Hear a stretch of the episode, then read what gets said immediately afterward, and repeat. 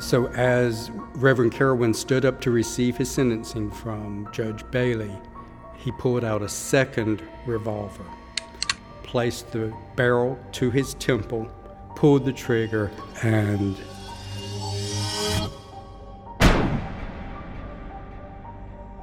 The afternoon paper even said that he had died with a bullet wound clean through his skull. Although his body was gone, his ghost remained. It wasn't long after all this trial, after all this had happened, that people started reporting something very strange occurring in this building. People started whispering and saying it's the ghost of Reverend Carawan haunting this building. They say that yes, indeed, Reverend Carawan's spirit is here, a very angry, malevolent spirit. After all these years, Reverend Carawan still haunts the old Beaufort County Courthouse.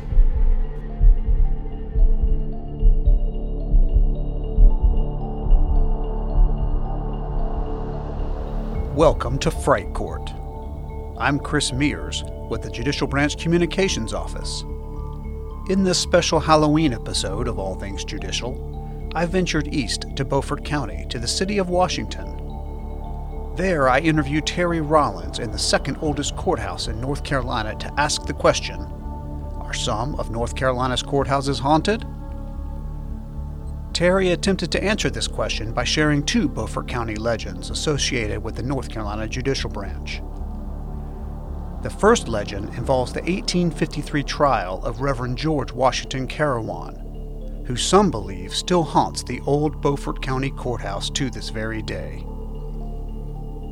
The second legend involves former Associate Supreme Court Justice George Brown and his wife Laura Ellison Brown. The justice and his wife were local benefactors in the city of Washington, who, after their deaths, bequeathed their estate to establish a public library the library found a permanent place on the Justice's old home site. But some report that the Browns continued to visit the library almost a hundred years after their deaths. Are these legends true? And are some of North Carolina's courthouses haunted? You be the judge.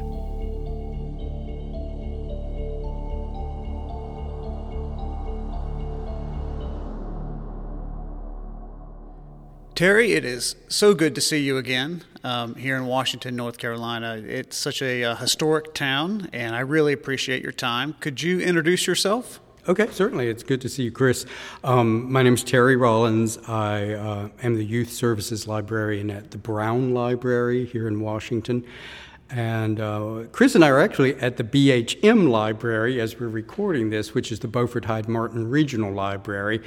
The BHM Library is housed in the old Beaufort County Courthouse, which was erected in 1786, making it the second oldest courthouse still standing in North Carolina. Only the Chowan County Courthouse in Edenton is older. And we are in the old courtroom upstairs, which still looks very much like it probably did in the late 1800s. So, the reason why I'm here today is uh, this is part of our Fright Court investigation series. Um, I understand there's a legend associated with this courtroom. Can you tell us a little bit about that? I'd be happy to. Uh, yes, supposedly this courtroom is haunted. There's been so many people over the years who have experiences with a trial and the members of that trial that took place here in 1853. So I can tell you that story. So it goes like this George Washington Carawan was a Baptist minister in eastern North Carolina in the 1800s, and in 1852, a murder took place here in eastern North Carolina with Carawan supposedly as the murderer in that event. Uh, the, the murder itself did not take place here in Washington. It didn't even take place in Beaufort County. It took place next door in Hyde County uh, Reverend Carawan and his wife had a, uh, a church there that they ministered to, and they had a large house that served as the parsonage. And as would have been customary back then, if you had a large house, you rented out rooms to boarders, and that's what the Carawans had done. One young man who had recently been living with the Carawans was a young schoolteacher named Clement Lassiter. Mr. Lassiter had a couple of little one room schoolhouses in the Lake Mattamuskeet area of Hyde County uh, that he was the teacher of. So one afternoon, Mr. Lassiter was walking past the Carawans' house when he very strongly and clearly heard Mrs. Carawan screaming for help. Lassiter rushed into the house and found Mrs. Carawan on the floor in one of the rooms. Standing above her with what was left of a broken wooden chair was Reverend Carawan, the woman's husband, and he was literally beating his wife to death. And so Mr. Lassiter rushed in and pulled Mrs. Carawan over to the side to safety. And he and Reverend Carawan got into a very, very heated argument. Reverend Carawan was just full of rage, they say, and he was accusing Lassiter and Mrs. Carawan of improper conduct, and both vehemently denying that anything had ever happened between the two of them. But Reverend Carawan would not be calmed down, and it's said that he got his gun and he chased Clement Lassiter out of the house, out into the marshy area there uh, around Lake Mattamuskeet. And shortly thereafter, neighbors heard gunfire going off, and right after that, people found the body of Clement Lassiter with three gunshot wounds in his chest.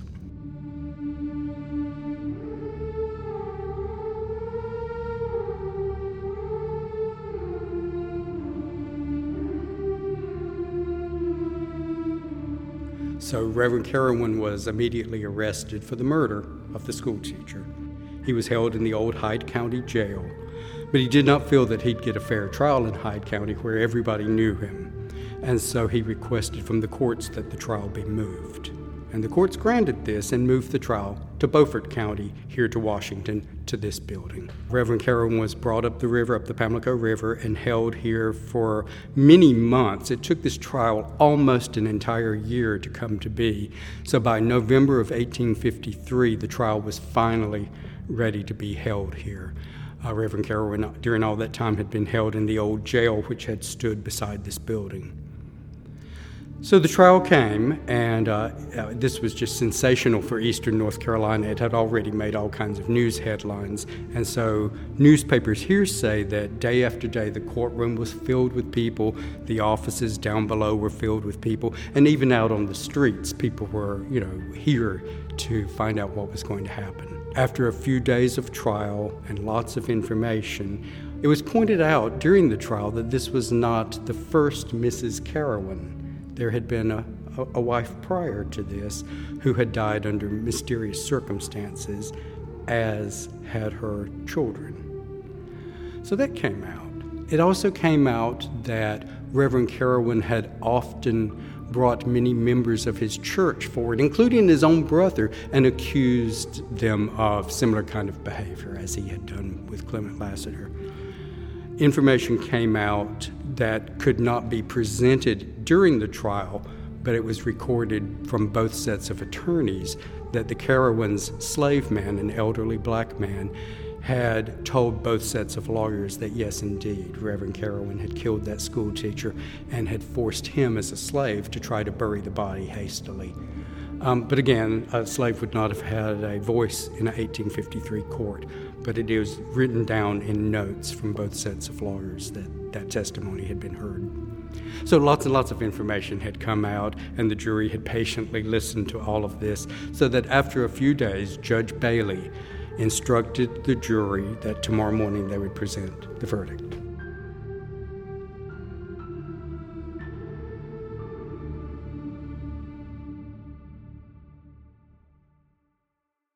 It's reported in the newspapers here in Washington that there was probably over 500 people present for that uh, verdict the next morning. Courtroom filled with people, uh, the streets filled with people just waiting to hear the verdict. Guilty was the verdict that was handed down, which surprised not a single person, but what happened next surprised everybody. Judge Bailey instructed Reverend Carawan to stand up in the prisoner's box to receive his sentencing and when he did so, Reverend Carawan pulled out a loaded revolver and began firing. The first shot hit the prosecutor, Mr. Warren, in the chest, knocking him to the floor. And then, supposedly from witnesses, bullets began flying. Windows uh, were struck, so glass was shattering. People, of course, now are screaming. The jurors are trying to get under their seats. Judge Bailey has ducked down behind the uh, judge's desk there and the people who were sitting in the audience are scrambling to get under the, uh, the seats. People are knocking each other down, trying to get out of the courtroom, going down the steps to go outside. Outside, of course, people are hearing all of this and running in every direction. it's just utter chaos, so the newspaper reports. Before he could be subdued by the deputies in the courtroom, Reverend Carawan pulled yet a second loaded pistol from his waistcoat, put the barrel to his temple, and pulled the trigger, and collapsed dead in the prisoner's box. He was the only one that died that day. Miraculously, uh, Mr. Warren, the prosecutor, had been wearing a heavy locket with a portrait of his wife inside. That bullet had hit that locket, ricocheted off into the wall. Mr. Warren had fallen to the floor from the impact of it, but uh, survived and went on to have a brilliant law career. They took Reverend Carawan's body and they buried it in the old prisoners' cemetery, which used to be out by the jail. That cemetery is long gone, those bodies all exhumed and placed elsewhere. The people of Washington were so upset that this murderer's body had been buried in Washington, where he had no right to be, that they contacted the family to have them come here and exhume the body and take it back to Hyde County. And supposedly, this is what Mrs. Carawan and her relatives did. They came under the cloak of darkness, dug his body up, and hauled it back to Hyde County and buried it there near the Rose Bay community. Although his body was gone, his ghost remained.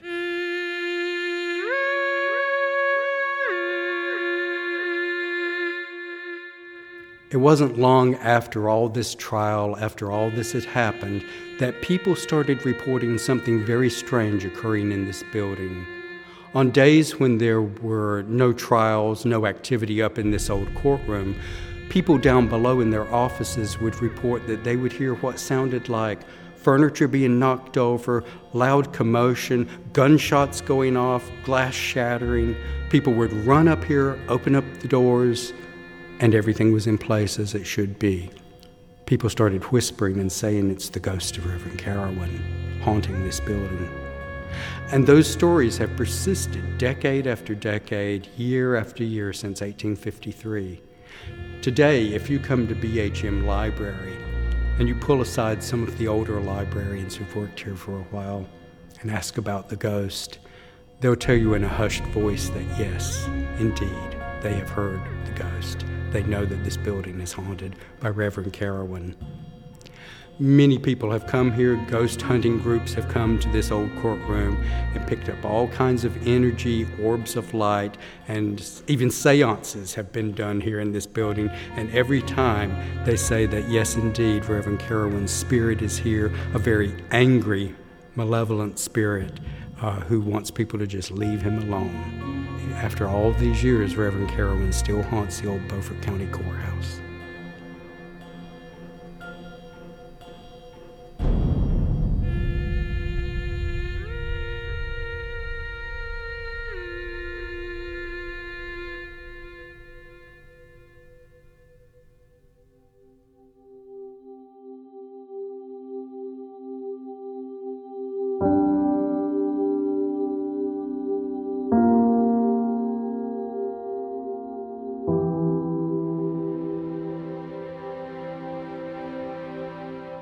There's still a, another famous jurist that visits Washington, North Carolina from beyond the grave.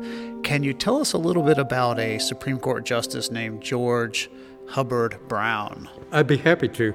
Uh, I mentioned early on that I work at Brown Library. Well, Brown Library is named for George Brown and his wife Laura Ellison Brown. Uh, the Browns lived here in Washington. Uh, they had a house that used to stand where the current Brown Library stands. And uh, Judge Brown had gone into law as a young man here in Washington and uh, had worked his way up the ladder so that in 1904 He was elected as an Associate Justice to the North Carolina Supreme Court and was sworn in in 1905. He served on that court until 1921 when he finally retired and moved back here to Washington. Mr. and Ms. Brown were just really, really active here in Washington and in Raleigh. They had no children of their own, but they were avid readers. Mrs. Brown just absolutely loved to read.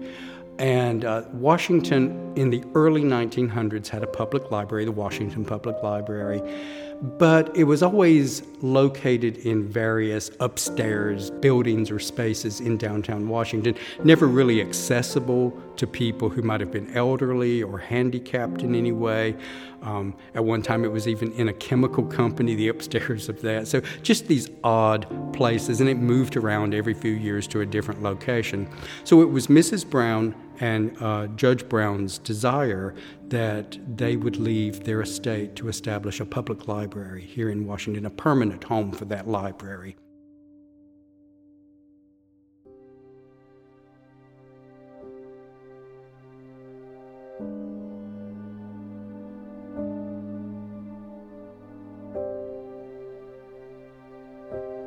Uh, Judge Brown passed away in 1926 at the age of 75, but Mrs. Brown lived on until 1942 when she died at 92 years of age. And in her final will, she willed the majority, the bulk of the Browns' estate, to Washington to establish that permanent home for a library that would carry their name on it. And, and so for the first few years, uh, during World War II and shortly thereafter, the Washington Public Library collection was actually held in the Browns' house there on Van Norden Street. And in the early 1950s, that house was torn down and a new brick library was built. Many years later, the city of Washington would take that over as a department of the city and increase the size of the library, but it has always, since it was founded, carried the name of George H. and Laura E. Brown. The building is haunted, and we feel very strongly, those of us who work there, that it's haunted by the spirits of Mr. and Ms. Brown. Nothing to fear, mind you, but uh, sort of uh, spirits that guide the library and guide our some of our decision making. Even oftentimes, we'll just get that sense of Mr. and Ms. Brown's presence in the library. We have have a lot of their own personal books in the library, so whenever we are working with those or using some of the items from their home that we house there, we just have that feeling that they're there. Mr. Brown's presence is often felt in our history room. Uh, certainly, with the documents and the history that are there, it appeals very much to his spirit to kind of wander through, keep everything in place, check on things. So, people have reported sensing his presence there. Mrs. Brown seems to go all over the library, and she seems absolutely fascinated with technology. One day, I had a coworker uh, go up in our elevator to our upstairs meeting room to do some work, and then she got ready to come back down, got on the elevator, and before she could push the button to go back to the ground floor, something whispered in her ear, Down, please. And she sensed very clearly that it was a woman's voice and that she sensed immediately it was Laura Brown. Um, my coworker took the steps down that afternoon, uh, but oftentimes we get those sensations from the spirits of the Brown that they're there, just kind of looking after where their house had been, looking after the library's collection, and uh, helping us out.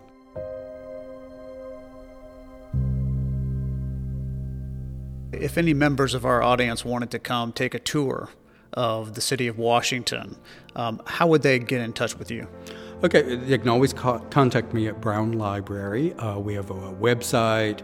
Uh, you can also call us there at the library. The number of the library is 252 946 4300. Again, just ask for me. I'm the Youth Services Librarian there.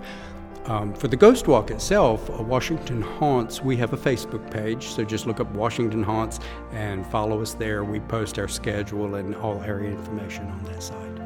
Well, Terry Rollins, this was a pleasure to be with you. Um, you are a true friend of the North Carolina Judicial Branch. Um, we really appreciate your time today. Thank you so much, Chris.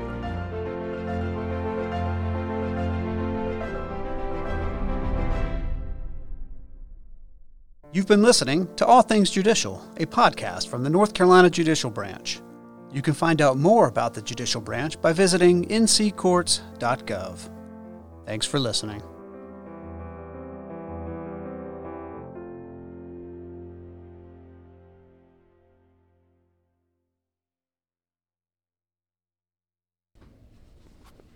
Testing, testing. All right, so just hold that maybe just a few inches away from your mouth. Okay. Okay, a little closer. Okay. Down, please. Down, please. Now do it real slow and drawn out. Down, please.